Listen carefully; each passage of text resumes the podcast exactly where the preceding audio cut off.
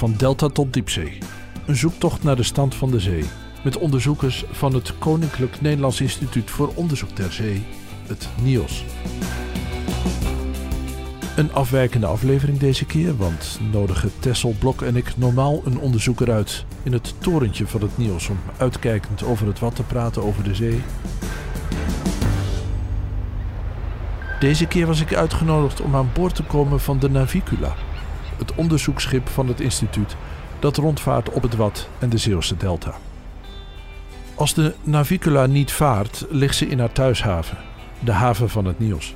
Bij deze gelegenheid echter was ze verhaald naar de haven van Oude Schild. Er was een winterstormopkomst, oost 9 tot 10, een uitgelezen gelegenheid om te gaan schuilen in de vissershaven. Mijn gastheer is kapitein Bram Feij, die al bijna 20 jaar het Wad bevaart van Texel tot de Dollard en zelfs aan de Duitse kant van de Eems tot onder Wangeroog. Maar zelfs na er zo lang te hebben rondgevaren, blijkt het wat nog altijd verrassingen voor hem in petto te hebben. En dat het werk niet alleen boeiend, maar ook intensief is en blijft, bleek vooral dit jaar, waarin kapitein Feij vanwege de corona-omstandigheden met een bemanningslid minder heeft moeten varen. Aan boord stel ik Brandvij de eerste vaste vraag van deze podcast. Als jij met jouw specifieke expertise uitkijkt over het wat, wat zie je dan? Waar kijk je dan naar? Het tij en het weer. Als ik uh, het wat opvaar, dan heb je natuurlijk altijd al in je, eh, een beeld in je hoofd waar je in ieder geval een idee hebt wat je gaat tegenkomen. Ja. Wij werken eigenlijk bijna altijd wel op het tij. Kunnen we zo plannen dat we nog tij mee hebben? Richting de Schelling of richting uh, Lauwersoog of wat dan ook. Ja.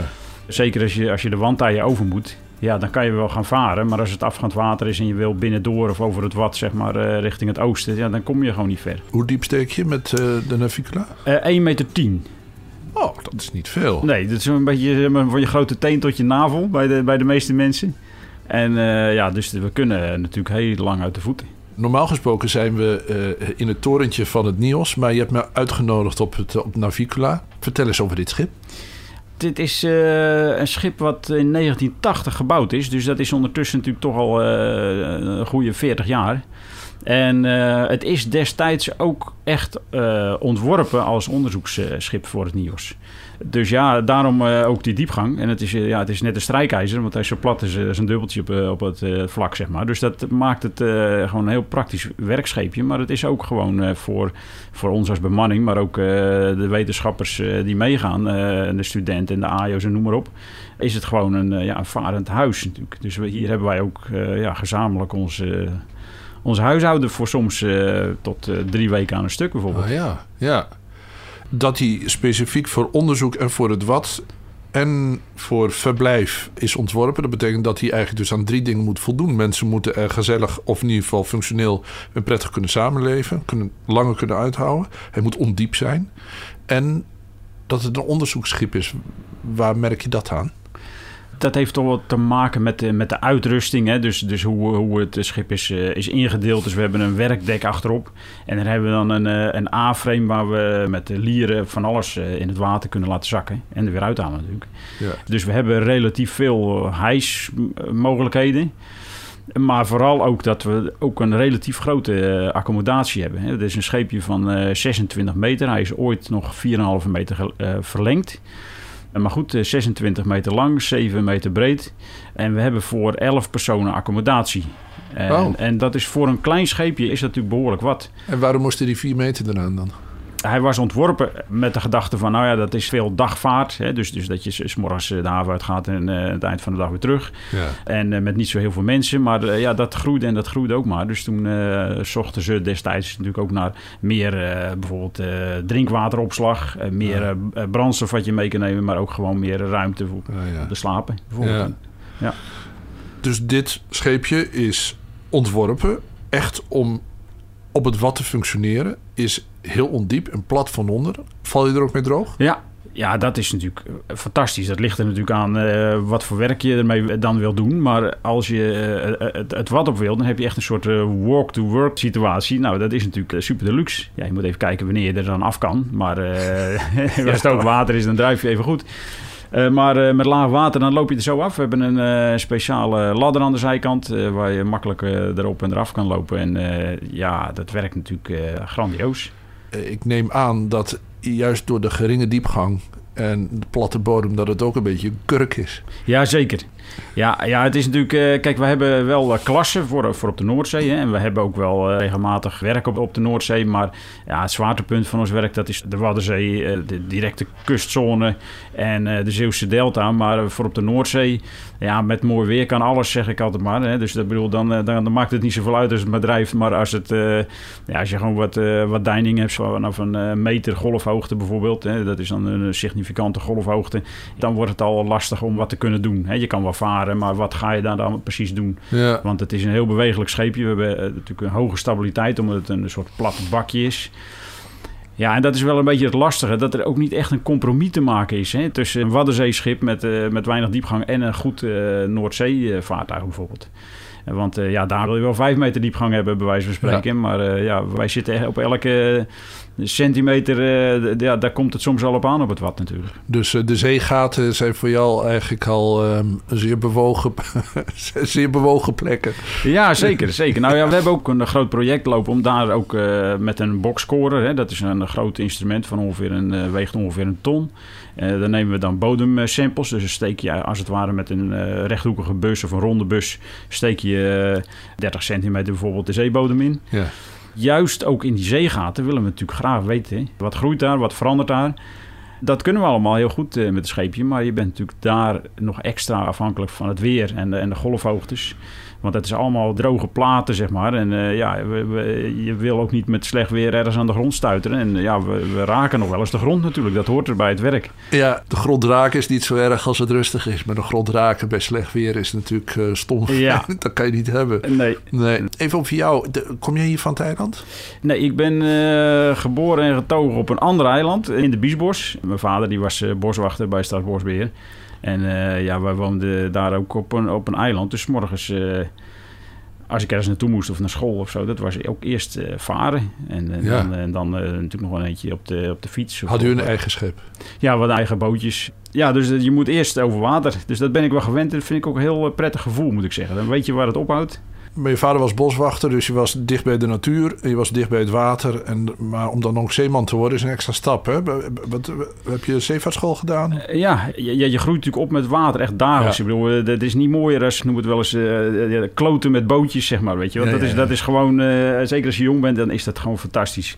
En ja, ik vond dat varen, zeg maar, altijd natuurlijk al hartstikke mooi. Dus toen ben ik de zeevaartschool gaan doen in eh, Rotterdam. In Rotterdam. Ja, Ja, Ja, dat was, lag natuurlijk voor de hand omdat het uh, dichtstbij ja, was. ja, precies. Ja, precies. Dat was, eh, dat was voor mij eh, toen eh dichtstbij. En eh, dan opent zich ook een, eh, een wereld natuurlijk waar je van alles en nog wat eh, kan doen. En ik heb in het verleden natuurlijk ook eh, op allerlei eh, andere schepen gevaren. In de, in de bagger en op sleeboten en eh, Ja. van allerlei werkschepen. Maar is het zo dat omdat je, je bent dus in feite, als je in de Biesbos bent opgegroeid, ben je ook echt een jongen van de delta en de rivieren. Ja. Ja, het wat, dat is halfweg de delta en de hoge zee, zeg maar. Dus het Ja. is, ben jij als zeeman iemand die eigenlijk verlangend naar de zeegaten kijkt en zegt, daar begint het pas? Of zeg je nee, het wat... Eh, ja, ik, ik heb een beetje een, een, brede interesse. Dus, dus laat zeggen, dat, het houdt bij mij eigenlijk niet gauw ergens op. Ja. Maar ik moet wel zeggen dat eh, de kustwateren, en zeker het wat... Nou, en dat, eh, ik weet zeker als er eh, mensen luisteren die ook regelmatig natuurlijk op of rond het wat eh, werken... Of, of vaak aanwezig zijn. Ja, dat heeft toch wel iets magisch, weet je wel. Het is eh, de, de riddle of the sands, weet je wel. Dus het is, Zeker. en zeker het wat bij nacht, eh, ook nog wel be- bezongen ooit... En eh, is, is, is gewoon eh, toch wel iets magisch. Het is grappig dat je de Erskine Childers noemt, hè? dat boek The Riddle of the Sands. Ja. Ik moet even zeggen, dat, dat, dat was dus een Engelsman. Die ging rond 1900 eh, ging hij met zijn jacht de Vixen... eh, stak hij over naar Nederland vanaf de Theems... waar hij ah, zeg maar, getijdenwateren had leren kennen... en is naar, eh, naar het Wat gegaan... omdat hij zich het voorstelde dat dat de plek was waar hij wilde wezen... vanwege al die getijden en die, en die geulen... en die hem deden denken aan de Theems... maar dan op veel grotere schaal. En die kwam in Duitsland terecht. En toen zag hij in Duitsland dat... zag hij de opbouw van de, van de vloot door de Duitse keizer. Dat, kom je ook op het Duitse wat? Ja, we komen uh, met enige regelmaat ook op het Duitse wat. Ja, ja. Mensen hebben de neiging om, om de Nederlandse wadden te verdelen in de westelijke en de oostelijke wadden. En dat het oostelijke gebied, vooral rond uh, Rotterdam-Plaat, en uh, dat het eigenlijk het meest woeste gebied is, het meest ongecontroleerde gebied. Ja. Heb je, herken je dat? Ja, dat herken ik wel. Ja, ja dat is. Sowieso is natuurlijk de, de Eems is, is natuurlijk ook een grote rivier. En, en die hele hoek, dat is, dat is behoorlijk ruim allemaal. En ook ja, je, je, merkt natuurlijk dat Schiermonnikoog, nou, dat is natuurlijk ook uh, maar een klein dorpje. Dus het, het is eigenlijk uh, na Lauwersoog, dan, uh, dan heb je daar een, een, hoek. Ja, dat is toch een beetje een, een, grijs, een grijs gedeelte, zeg maar. Met, ja, dus dat, ja, ik vind dat fantastisch. Hè? Dat is echt uitgestrekt. En ik, ja, ik moet wel zeggen, ik, de, de horizon die verandert daar wel behoorlijk hard. Want ja, de ene naar de andere windmolen, die komt daarop natuurlijk. Maar maar, de, maar de zee zelf? Ja, zeker. Ja, dat is gewoon een hele eh, ruige hoek, zeg maar. Ook de monding van de Eems. Ja, dat is als je daar uh, buitenom vaart en je hebt wat, uh, wat zeegang, zeg maar. Nou, dan, uh, dan gaat het daar flink tekeer, hoor. Ik ben er een paar keer geweest met de Boswat. dat is een schip wat ligt in, in Lauwersoog. En ze hadden wel elk voorjaar, als ze daar weer naartoe gaan...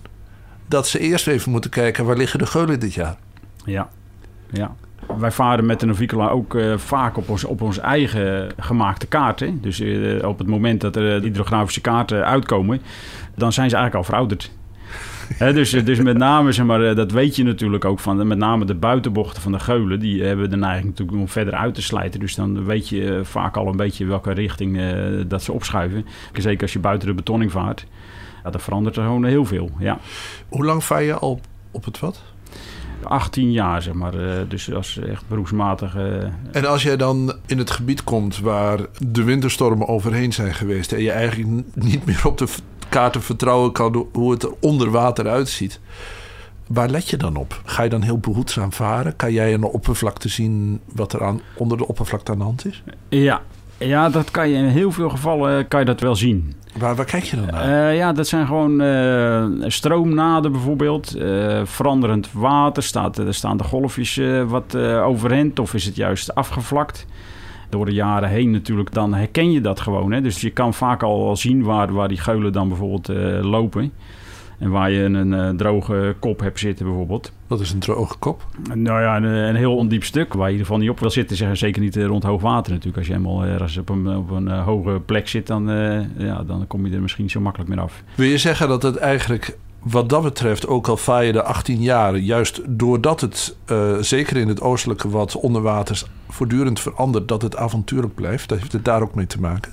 Ja, zeker. zeker. Ja, dat, dat, dat heeft er ook zeker mee te maken. Het is gewoon uh, toch altijd anders. Hè? Ik bedoel, het kan uh, iets te maken hebben met, uh, met het weer. Hè? Waait het hard of is het helder? Of is het dus zeker in het donker en s'nachts, dan, dan is het natuurlijk ja, overal wel altijd anders. Maar het, het, is niet zo dat je zegt van nou, ik, ik zet een lijn op de kaart en we, we varen zeg maar zoals je dat op de oceaan zou doen of zo. Nee.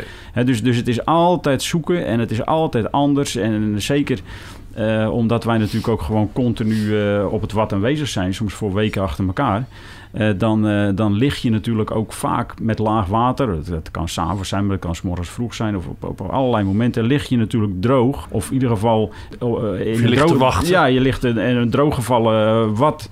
En dan, dan heb je altijd verrassingen. Ja? Dus in één keer dan is er uh, ergens een, uh, een mosselbank gekomen. Of uh, er is een hele grote hoge bank ergens gekomen die er, die er anders nooit lag ja, of zo. Ja. Dus, dus dat, is, dat is inderdaad altijd ver verrassend. En, en dat maakt het ook wel, nou ja, spannend. Maar ook vooral leuk natuurlijk om er, om er te varen.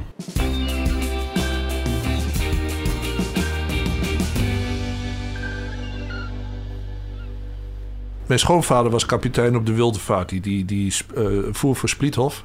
En die zei: Je moet je aan zee gewoon aan de regels houden, dan komt alles goed. Maar ik heb de indruk dat op het wat er toch iets anders aan de hand is ook. Dat je had het zo net over een rechte lijn over de oceaan en aan de regels houden. En als je zussen zo lang vaart op die koers, dan krijg je dat lichtje en dat klopt dan precies. Maar bij het wat, dat wat is de baas over jou. Ja, ja absoluut als je kijkt hoe jij in die 18 jaar daarmee vergroeid bent, is dat iets wat je bescheiden maakt of behoedzaam of uh, opstandig? Of wat doet dat met je, jouw verhouding met dat wat? Ja, dat, het geeft mij een, een, eh, toch een gevoel van eh, dat je dus nog alles kan tegenkomen. Hè? Dus dat is eigenlijk zeg maar in, in een volledig natuurlijk gebied. Dan kan je natuurlijk al die verrassingen verwachten. Maar dat maakt zo'n ge- gebied ook gewoon spannend, weet je wel. Dat vind ik gewoon het, het, het mooie, dat ruige. eh, Ja, dat je dus elke dag weer iets anders kan tegenkomen. Is er een bepaald type zeeman dat hoort bij het wat? Ja, dat, dat denk ik zeker. Ik, ik, eh, het is wat meer gescharrel, zeg maar. Hè. Dus ja, je kan niet altijd doen wa- wat je zou willen. Hè. Dus eh, ja, met laag water dan kom je soms niet ver. Het is ook zeg maar eh, gultjes uitpeilen. Dus met, met laag water dat je zegt... nou, ik loop nog even een kantje af met de hand-GPS... of met een rubberbootje gaan we nog eens even kijken hoe het eruit ziet. Ja, het is toch wel echt wel anders. Ik, vaar ook wel eh, op de oceaan eh, mee met andere schepen. En in het verleden natuurlijk zelf ook veel gevaren. En dat is natuurlijk, ja, daar kan je gewoon dagen en dagen water hebben. En als je er oog voor hebt, dan kan je natuurlijk ook van allerlei mooie dingen tegenkomen. Maar toch is dat compleet anders dan dat wat natuurlijk. Dat is, daar ben je gewoon echt afhankelijk van de tijd. Dat is een extra dimensie. Maar je hoeft niet bang te zijn dat je in een storm omkomt. Nee, nou ja, goed. eh, Op het wat kan het ook flink spoken natuurlijk. Maar dat ligt er ook een beetje aan met wat voor eh, schip je daar bent natuurlijk. Ik bedoel, eh, daarom is het... ja, kijk, wij kunnen in principe met alle soorten weer wel varen. Ja. Maar dan doe je natuurlijk qua werk niks Nee, meer. Maar, maar nee. je, je kunt nog wel varen. Zeker als je wat op de Noordzee zit of in de, in de zeegaten. Ja, dan is het al meteen een heel ander verhaal natuurlijk. Is het wat in die 18 jaar veranderd? Ja, dat is het toch wel. Ja, vooral eh, met de gebruikers. Hè. Dus het, het wat zelf, dat is denk ik niet zo heel veel veranderd. Maar er is natuurlijk wel behoorlijk wat druk op geweest. En nog steeds wel, maar je ziet gewoon meer windmolens om je heen en zo. Dus er zijn, de druk is gewoon hoog, dat zie je gewoon. Je ziet een toenemende hand van de mens. Ja, zeker. En het is natuurlijk ook eh, gewoon zo dat als we, laat zeggen, met 17 miljoen mensen in, in een land als Nederland zitten, Ja. dan hoort dat er ook bij. En daarom is het nou juist ook zo bijzonder dat zo'n gebied als het Wat nog zo is. En daarom is het natuurlijk hartstikke mooi dat het een eh, ja, beschermde status heeft. En eh, dat je dus ook niet zomaar daar alles kan doen. In de jaren 70 ging, kwam ik voor het eerst op het wat. We gingen met het eh, gezin gingen we naar Vlieland. En als ik dan eens een keer een zeehond zag, had ik het idee dat er, nou, er was iets zo bijzonders gebeurd. Maar dat is veranderd. Ja, ja. Ja, dat, dat, is, dat is zeker veranderd. Kijk, dat gaat eh, natuurlijk ook wel op en neer. En er zijn natuurlijk ook wel hele slechte tijden geweest... dat de druk op het gebied gewoon heel groot was. Hè? De, de smeerpijpen en eh, al- alles wat, wat er maar geloosd eh, werd. Nou, dat was natuurlijk... ja, daar is iedereen over eens natuurlijk... als je terugkijkt wat we allemaal in zee hebben laten stromen... dat, dat was natuurlijk niet goed. Hè? Maar die, die tijden zijn gelukkig geweest. Dus in die zin is het ook wel qua ja, na- natuurwaarde... zeg maar wel weer verbeterd. Hè? Dus in ieder geval de om- omstandigheden zijn al, al, al een stuk beter... als dat ze zeg maar, in de jaren 70 waren. Kan je hier zien dat de Rijn schoner is geworden? Ja, dat denk ik wel. Want eh, het gaat overwegend natuurlijk, stroomt het naar het noorden. Hè? Dus de, Ja. laat zeggen ook de, de- langs de kust. Dus dat zal ongetwijfeld... eh, En door de IJssel en, natuurlijk. En door de IJssel, ja. met elkaar te maken hebben. Ja, Ja. hoor. Nou, dat is eigenlijk goed nieuws. Ja, dat is het ook. Alleen het is soms wel eens een beetje moeilijk te plaatsen natuurlijk hoe dat dan komt. Want ik kom ook al eigenlijk heel mijn leven eh, op, op het wat. Hè. Ik ben, eh, mijn, mijn ouders die gingen ook regelmatig naar Grient. Dat- eh, je vader was natuurlijk boswachter.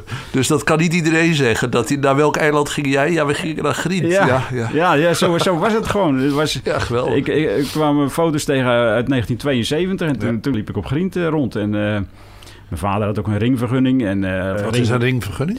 Dat is een vergunning om, eh, om vogels te mogen, eh, mogen ringen. Oh ja. Daar eh, ringden we bijvoorbeeld eh, heel veel grote sterns. Dat was natuurlijk grandioos. En Ja. ik weet ook, ook wel dat we in de, in de zwinnetjes zeg maar, rond Grient... Mhm. hadden we gewoon enorm veel bot in die jaren. Ja. Daar barstte het van, zeg maar. Hè? Dus als je bot wilde eten, dan kon je gewoon bot trappen zeg maar, in die zwinnetjes. Als je nu zeg maar, nog een bot op het wat tegen wil komen... dan moet je aardig je best doen. Ja. Dus jij komt 18 jaar op het wat. Je ziet ehm, de samenstelling van soorten veranderen. Je ziet eh, dus de bot dalen. Eh, heb je andere soorten zien toenemen? Ehm, ja, nou, wat, je, wat je zelf natuurlijk al zei, eh, zeehonden en bruinvissen zijn eigenlijk weer terug. Hè? Want ik, dat was in de jaren zeventig, zei ze ook wel. Hè, mensen die zagen natuurlijk ook nog wel eens groepjes bruinvissen in de, in de zeegaten. Maar ja, dat is nu ja, niet, zo, eh, niet zo bijzonder meer. Dus eh, op elke reis zie jij er wel een paar. Het ligt aan de tijd van het jaar. Meestal is het in het voorjaar, maart, april of zo. Dat is een goede tijd voor bruinvissen. En eh, er zijn jaren dat, het, eh, dat je er heel be- behoorlijk veel ziet. Hè. Hier ook op Tesselstroom. Hier vlakbij is een goede plek waar je... Als er bruinvissen zijn, daar, dan zijn ze daar vaak.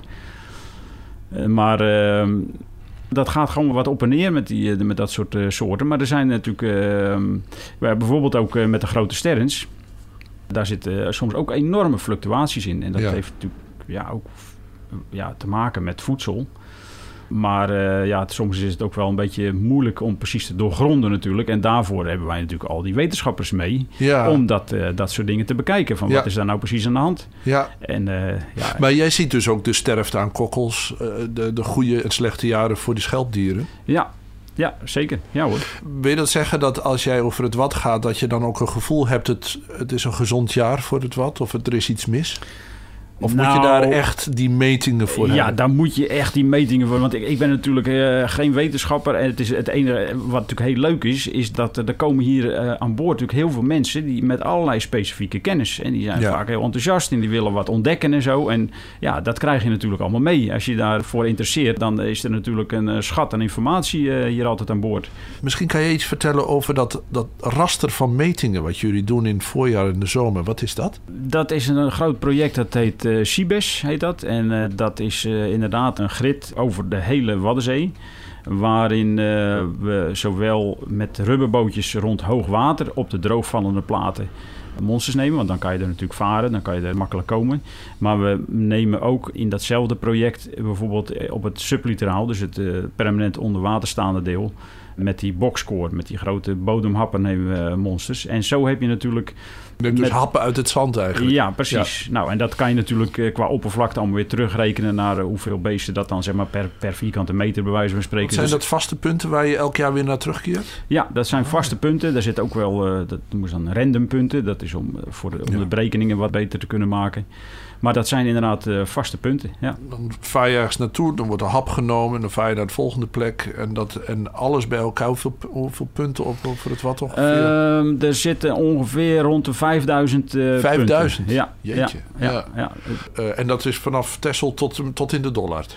Uh, ja, en we zijn ook al een paar keer naar het Duitse wat geweest, zeg maar, om daar ook uh, het, eigenlijk hetzelfde te doen. Ja. Tot hoe ver gaan jullie dan? Uh, dan gaan we zo'n beetje tot Wangeroog ongeveer. Hè. Dus, oh. dus het eerste stuk, dus die hele eerste eiland, eilandenreeks, zeg maar, uh, dat ja, nemen ja. we dan mee. Maar dat is niet structureel hoor, dat doen we... En, waarom, en omdat ze dat zelf niet doen? Of, Nou ja, we zijn er gewoon hartstikke goed in, als, als NIOS. nou ja, en... dat, dat komt ook bijvoorbeeld dat wij een schip hebben zoals dit. Ja. zeker als je natuurlijk efficiënt je, je tijd wil en, en, je geld wil, wil benutten dan is het uh, mooi dat je lange tijd op dat wat uh, aanwezig kan zijn. En ja. dan zo efficiënt mogelijk te werk kan gaan. En wij hebben zo'n schip als dit. En, en uh, we hebben ook natuurlijk de expertise. Hè? Dus, ja. dus de wetenschappers, maar ook de onderzoeksassistenten, zeg maar, die precies weten hoe, dat, hoe, hoe zo'n project hoe je dat moet doen.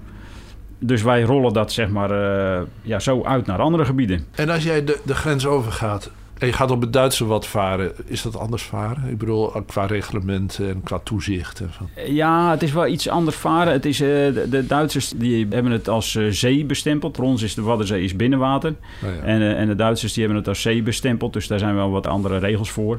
Je hoeft, of moet je dat bij de verkeerscentrale Eems melden... dat je dan hun gebied binnenkomt? Of, ja, ja, wij hebben natuurlijk altijd vergunningen nodig om daar te mogen oh ja. werken. En, en, daar en dat staan, moet elk jaar opnieuw?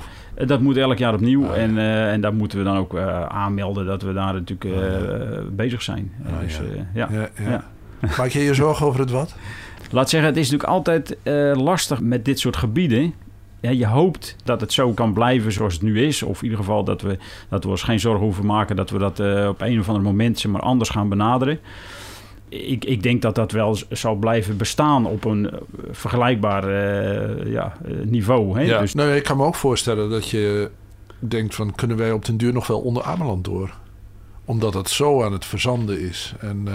Ja, dat is ook zo hoor. Nou zal dat denk ik met de, de diepgangen van dit schip... maar we krijgen natuurlijk ook straks een, een nieuw schip... Ja. Die heeft een meter diepgang. Ja. Dus dat zullen we waarschijnlijk wel kunnen blijven redden. Maar er is natuurlijk een heleboel gaande. Waar dus je krijgt komen... 10 centimeter cadeau met het nieuwe schip. Ja, ja zeker. Ja, ja, En ik heb begrepen dat jij ook heel erg betrokken bent geweest... bij, het, bij zeg maar, de randvoorwaarden van het nieuwe schip. Want nou, de Navicula is dus uit uh, ja, de jaren 80. Kijk, wij zijn natuurlijk ook hier uh, als bemanning bezig met het onderhoud van het schip. En dan komt op een gegeven moment wel een beetje de vraag uh, voor mij van... ja, hoe lang willen we er nog mee varen? Ga je grootschalig nog dingen vervangen? Of dus, dus ja, wat is het plan? Nou, dat, daar ga ik verder niet over. Je kan ook zeggen van nou, we proberen die boot 100 jaar te laten varen... en we gaan van alles vernieuwen en noem maar op. Maar ik heb, ik heb wel, wat ik wel belangrijk vond, is vooral ook omdat deze Navicula heel erg praktisch scheepje is voor het werk wat we doen. Dat we vooral, zeg maar, als we wat anders gaan bouwen, dat we de goede dingen van het schip wat we nu hebben niet uit het oog verliezen. Als je kijkt naar nieuwe dingen, dan wordt dan, oh, dat kan dit en dan kan dat en het wordt groter en zo. Maar je moet vooral proberen te houden wat ook goed is. Hè? Want dat heeft zich gewoon door de jaren heen bewezen. bewezen ja. Wat voor schip wordt het? Het wordt wel vergelijkbaar in opzet dus met dit schip. Ook in lengte? En... Nee, het wordt uh, uiteindelijk, en dat was natuurlijk ook een hele uitdaging. En uh, laat zeggen, zeker op het wat is het ja, wel belangrijk dat je een niet te groot schip hebt. Maar als je natuurlijk van allerlei uh, dingen meer wilt kunnen doen, dus vooral ook meer mensen mee wil nemen, dan, uh, ja, dan ga je natuurlijk al gauw uh, groter. Dus uiteindelijk uh, zijn we op 36,5 meter uitgekomen qua lengte en 10 meter breed. Dat heeft ook wel een beetje mee te maken dat de mogelijkheid om bijvoorbeeld te kunnen ballasten.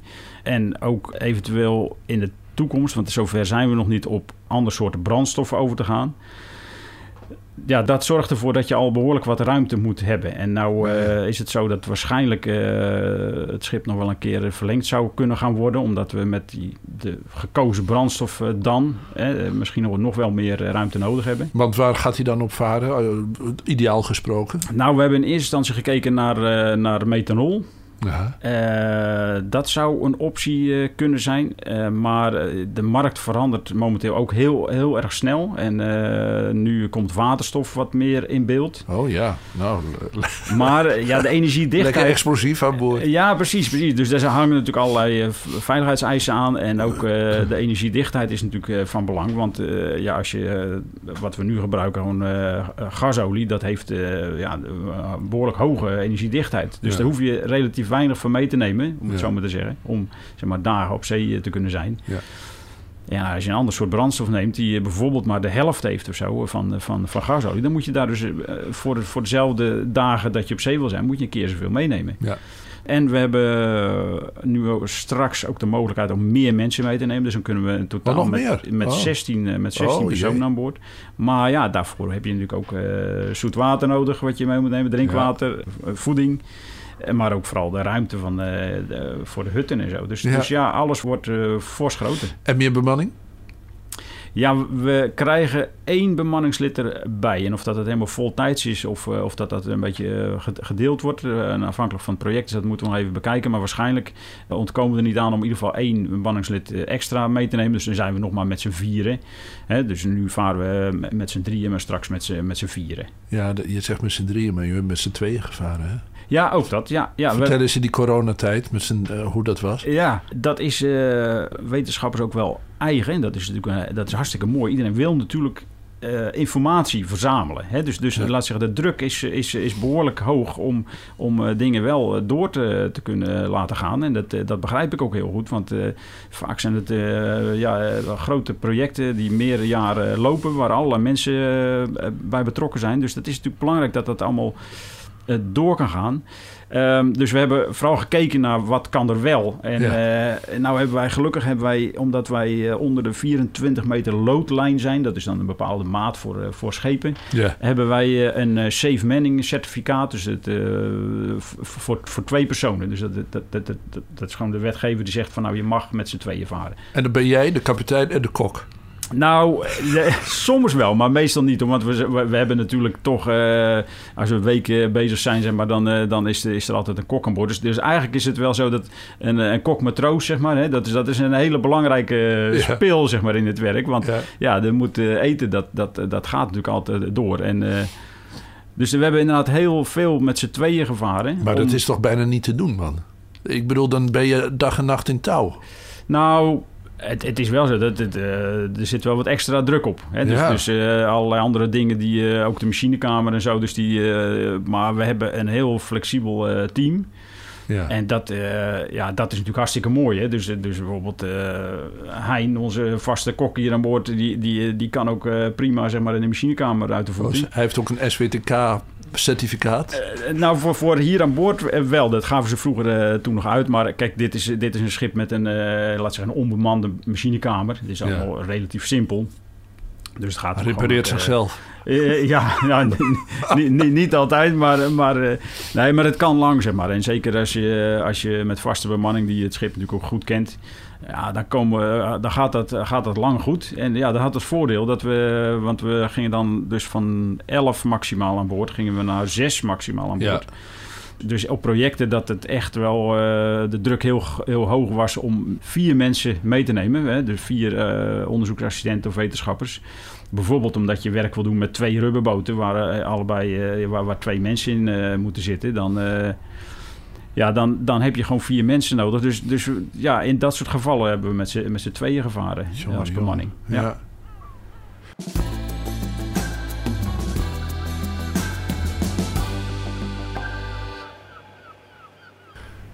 Je gaat soms van het wat weg en naar een echt een totaal andere plek eh, op aarde. Je- Jij vindt het leuk om eh, naar de Zuidpool te gaan. ja, Wat, wat vertel? Ja, dat is eigenlijk... eh, in het verleden is dat zo wat gegroeid. Met eh, contacten ook met... eh, ja, dat heette toen nog IMARES. Het heet daarna WMR, Wageningen Marine Research. En nu is het, heet het geloof ik weer... Nou, is het, is het is weer veranderd. Maar goed, dus dat zijn al contacten die gaan la- lang terug. En ja, ze hebben me ooit eens gevraagd om mee te gaan. Omdat ik ook... ik ben fan eh, van zeevogels en zeezoogdieren. Ja. Dat is razend interessant. En zeker in dat soort eh, gebieden is er eh, relatief weinig bekend natuurlijk over wat zijn de dichtheden, wat, wat kan je daar allemaal tegenkomen. En ja, door de jaren heen is dat wat gegroeid. Dus ik ben eh, ook een keer mee naar de Noordpool geweest. En een aantal keer dus naar Antarctica. En daar doe ik vooral de, de tellingen van de Oh toppredatoren. Grote vogels, grote robben. Ja. Je hebt uh, hoe heet dat? Een leopard seal heb je daar. Ja, Ja. ja. Ja, ja, heb je er ook. Ja, en, zeker, eh, en grote walvissen, dat soort. Ja, eh, ja, precies. En die tel je dan. Ja, het, het is een, een project wat we ook samen doen met het AWI, het Alfred Wegener Instituut in eh, Duitsland. En die eh, reden die hebben dus ook eh, grote ijsbreker, want je moet daar wel materiaal eh, Oh, je hebben. bent zeg op een. Duits schip. Hebben een Duits schip, ja, ja. Het gaat vooral om eh, de relatie tussen eh, zeeijs en het, het voedselweb. Dus wat betekent dat zeeijs voor de hele voedselketen? Omdat eh, dat zeeijs, dat, dat bergt ook heel veel bijvoorbeeld eh, k- kril. Hè, Mhm. dus dat kril vindt het eh, behoorlijk prettig om, om zich tussen dat zeeijs te begeven. Want eh, ja, dat is natuurlijk ook een beetje beschut. Oh ja. Maar het is vooral om te kijken hoe dat zich met elkaar verhoudt. Hè. Dus eh, de- rond Antarctica heb je natuurlijk een enorme eh, grote zuidelijke oceaan... waar eh, in eh, grote delen van het jaar heel veel zeeijs te vinden is. En dat speelt een belangrijke rol in die hele voedselketen. En dat is wat het project hoofdzakelijk Oh, ja. eh, eh, behelst. Over onrustig water gesproken. Je hebt daar toch de Roaring Forties. Het is voortdurend slecht weer. Ja, ja, dat is, eh, ja dat is, eh, wat dat gaat, is het eh, voor mij aan alle kanten smullen. Want dat is, ja, als je van zee en schepen en van, laat zeggen, allerlei zeeleven houdt, dan, dan zit je daar wel goed. Dus En- als jij niet aan het werk bent voor het NIOS, je hebt bij wijze van spreken vakantie, dan ga je ter ontspanning naar zee. ja, ja, precies. Ja, daar komt het wel een beetje op neer. Ja. Ja, ja, ja, ja. Je vliegt dan ergens naartoe of zo en dan ga je daar aan boord. Waar, Ja. waar ga je normaal gesproken aan boord? Eh, Chili? ja, ja, dat kan Punta Arenas, eh, Chili zijn of eh, Kaapstad. Hè, dus de Duitsers hebben daar een station op Antarctica... wat we dan vaak in die reis ook gaan bevoorraden. En eh, vind je het dan prettig dat je, niet, eh, dat je nou eens even niet de verantwoordelijkheid hebt? Ja, jawel hoor. Het is, het is, kijk, ik vind het sowieso leuk dat we natuurlijk in een, in een eh, wetenschappelijk team eh, zitten. Hè? Omdat ik, ja, ik ben, eh, vroeger heb ik, heb ik lang ook bij de Jeugdbond voor Natuurstudie gezeten. De dus- NJN. Ja, de NJN, ja. Nou, ik ook. Oh, kijk aan. Kijk aan. Hartstikke mooi. Ja, nee, daar, kijk, daar is het natuurlijk ook allemaal, allemaal wel een beetje begonnen, zeg maar. Dat je, dat, ja, er is zoveel te ontdekken. Ja. En, en, en zeker in, die, in die enorme zeeën, daar is er natuurlijk zo enorm veel in te doen. Nee, maar ik bedoel, je hebt hebt daar een gezagvoerder, een, een Duitse Ja. kapitein, die, die nou eens even het stokje voor je overneemt. Zodat je, je, zeker, ja. je hebt geen verantwoordelijkheden. Nee, zeker. Ja, En ja, nou weet ik van een. eh, er is een groot verschil, weet ik, van de marechaussee op het wat. Want ik kende iemand die daar eh, opperwachtmeester was van de marechaussee. Toen ze nog die RV 80 hadden. 180, ja, ja, ja. ja. De, de, Dat- de vlinder, ja. Dat hun collega's van de Bundespolizei Zee... dat die over en weer bij elkaar op het schip gingen. En dat de Duitsers het heel leuk vonden om bij de Nederlanders aan boord te komen... omdat het allemaal zo informeel was. En dat op het moment dat je bij Duitsers aan boord komt... dat het allemaal veel hiërarchischer en strenger is. Merk jij dat ook als je in het zuiden bent? Ja, dat is wel het geval. Maar dat heeft ook te maken met... Kijk, als je natuurlijk eh, een schip hebt waar, waar je met 100 mensen op zit... Hè, dus, dus daar zitten we met 100 eh, mensen op... en waarvan eh, bijvoorbeeld 45 bemanningsleden... dan kan het ook niet anders dat, dat je daar natuurlijk ook eh, een, een andere hiërarchie hebt... Als, Ja. als dat je natuurlijk hier op de Navigula hebt. Want dat is natuurlijk maar een, eh, een notendopje, zeg maar. Eh, en ik moet zeggen, maar ik, dat als je lange tijd met elkaar aan boord zit... ook met de bemanning... want dat zijn reizen van eh 10, 11 of 12 weken aan een stuk... dan ja, bouw je toch wel wat op. En zeker als je natuurlijk door de jaren heen regelmatig daar aan boord terugkomt... dan heb je dan nog bemanningsleden en Ja. zo. Weet je, oh, en weer even een praatje. Dus ik denk dat het wel formeler kan zijn ook op andere schepen. En dat is natuurlijk daar ook wel strikter. Maar omdat je toch een soort eh, ja, lang achter elkaar met, aan, aan boord zit... vind ik dat daar wel een beetje meevallen. Oh, dus dan Ja. vervloeit wel dat onderscheid tussen het gezag en de rest. Ja, ja, Ja. ja, Ah, zeker. ja. Ja, ja, ja, ja, Maar, maar ja, goed, het moet natuurlijk wel eh, strak allemaal. Hè. Ik bedoel, Ja. eh, het is ook niet, wat, niet niks om, om zeg maar, daar ook eh, rond te varen. Want er kan natuurlijk van alles gebeuren. We hebben daar ook ellende gehad aan boord. Hè. Mensen die, die ziek worden. We hebben ook wel eens een blinde darm, acute blinde darm aan boord Ja. gehad. eh. En dan ben je erg ver van alles weg. ja, ja, Ja. zeker. Ja, ja, ja. Maar als je nou ehm, zeg maar de, de meest memorabele gebeurtenis op zo'n Duits poolschip ehm, voor de geest haalt en de meest memorabele gebeurtenis op het wat in, op dit schip, dan heb je twee heel verschillende dingen van twee heel verschillende grootte, kan ik me voorstellen. Zijn er gebeurtenissen waar je nu aan denkt? Ja, eh, jawel. Nou, bijvoorbeeld, zeg maar, eh, die Zuidelijke Oceaan. Hè, dus, de- dus de- dat is natuurlijk, eh, ja, het is, het is, gewoon enorm. Hè, dus alleen al, de, dat is al heel erg indrukwekkend. Hè, dus Ja. dat is de- natuurlijk wat je hier, dit is natuurlijk allemaal veel, veel kleiner. En dat wat, ja, dit heeft ook gewoon zijn grenzen natuurlijk. Maar daar lijken bijna geen grenzen te zijn. En ehm, omdat je dus alleen maar over water aan het bewegen bent om, om echt in een ander gebied te komen. En dan, dan, ja, dan ben je soms eh, tien dagen aan het stomen, zeg maar. En je ziet alleen maar water. En dan in één keer, zeg maar, dan, dan kom je bijvoorbeeld... eh, hadden we zo'n moment waar eh, echt enorme ijsbergen in de zee dreven. En eh, nou, die, eh dienst, die dienstdoende stuurman, die, eh, dat waren eigenlijk twee, twee grote helften als het ware. En die, nou, daar, daar konden we het gewoon tussendoor. Dat was ook Ja. hartstikke prima veilig. Hè. Daar- maar het was, we kwamen er heel dicht langs. En dan kijk je tegen die enorme ijsbergen omhoog. En daar staan allemaal pinguïns eh, stonden erop. chinstrap pinguïns. En eh, ja, dat is natuurlijk een soort poort naar Antarctica, zeg maar. En dat zal ik gewoon nooit vergeten, weet je wel. Dat is gewoon, eh, dat blijft gewoon eh, ja, op je netvlies staan, zeg maar. En, maar ja, aan de andere kant, hier op het Wat, ja, zijn er ook dingen, bijvoorbeeld waterhozen. Hè, die, die, dat, dat, dat ik hier ook wel eens een enorme waterhoos ben tegengekomen. Die, die echt... Wat doe Ja, je dan? Als hij op je afkomt. nou, over het algemeen denk ik dat het wel wat, wat meevalt qua gevaar. En zeker als je wat een grote schip zit. Maar alle dingen die los eh, liggen natuurlijk eh, aan boord van dek. Dat, daar, ja, daar kan je wel ellende mee krijgen natuurlijk. Want, want, en dat is de romanticus in jou. Je hebt eh, het natuurverschijnsel aan de ene kant in de Zuid Zuidelijke Oceaan. En aan de andere kant is dit, verwijs je ook weer naar het natuurverschijnsel. Want, Ja. want, want roep dat eens op. Beschrijf eens hoe dat was met die waterhoos. Ehm, nou ja, dat, eh, zo, zo'n, eh, dat zijn natuurlijk bepaalde omstandigheden, zeg maar. Meestal een beetje in de, in de, in de zomer. Hè. Hoge, grote temperatuurverschillen bijvoorbeeld van water en van, de, van lucht. En dan, uh, ja, dan begint zo'n waterhoos. En dat, uh, dat, ja, dat komen we wel uh, met enige regelmaat tegen. Hè? Maar, maar ja, bijvoorbeeld die keer die ik nog heel goed herinner... Ja, bleef die maar groeien en bleef die maar groeien.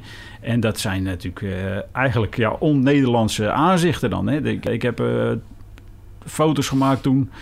En uh, aan de hand van de grootte van uh, granalenkotters die daar in de buurt waren, heb ik ongeveer geschat zeg maar, wat, hoe groot dat zou zijn. En dat zou wel ergens tussen de 60 en de 80 meter aan doorsnee zijn. Hè? En dat zijn natuurlijk, als je altijd op dat wat werkt, en dat geldt ook voor, laat zeggen, mijn, de granalenvissers, de collega's om me heen, die, ik, ja. die, die zijn er natuurlijk ook op alle rare momenten van de dag. Dan heb je een goede kans dat je dat door de jaren heen uh, tegenkomt. Ja. ja. en dat is natuurlijk uh, ja, dat is gewoon fantastisch. En dan zie je gewoon, uh, de, ja, de, zeker zo'n gebied als het wat, daar past dat ook op zich heel goed in. Omdat het natuurlijk toch een soort bepaalde ruigte heeft. En die, die, die, die prachtige waddeneilanden, zeg maar, dat is ja, je bent nu 50, je hebt 18 jaar gevaren hier op het Wat. Laten we zeggen dat je nog, nou ja, tot je 65, 67 doorvaart. Heeft het wat voldoende te bieden voor jou dat je dat volhoudt? Ja, ik, nou ja, ik ben zelf. Uh, kijk ik uh, nooit echt zo ver vooruit dat ik, dat ik denk van nou ga ik, ga ik dit nog uh, zeg maar, tot, tot mijn pensioen doen. Maar uh, aan dat wat zal het niet liggen, zeg maar. Het is meer dat ik zelf altijd graag uh, allerlei andere dingen, zeg maar, uh, ja. die op mijn pad komen, daar, daar, kijk ik altijd naar. Van, van nou, als ik dat leuk vind of zo, weet je wel, je moet gewoon vooral leuk houden. Maar aan dat wat zou het absoluut niet liggen, want dat, dat, daar kan je nog wel honderd jaar op varen, zeg maar. En dan heb je het nog niet allemaal gezien, omdat dat zo afwisselend is. Dus dat is zeker zo, ja. Oké, okay, Bram, hartstikke bedankt. Graag gedaan.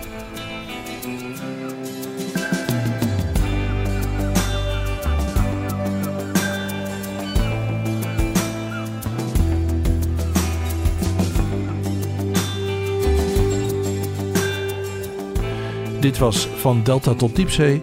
Gesprekken op Texel met mensen van het NIOS, het Nederlands Instituut voor Onderzoek ter Zee. Vandaag was dat Bram Vij, kapitein van onderzoeksschip De Navicula, in gesprek met Matthijs Deen. Als u zich abonneert op deze podcast, ontvangt u elke maand een gesprek over de zee met een onderzoeker van het NIOS.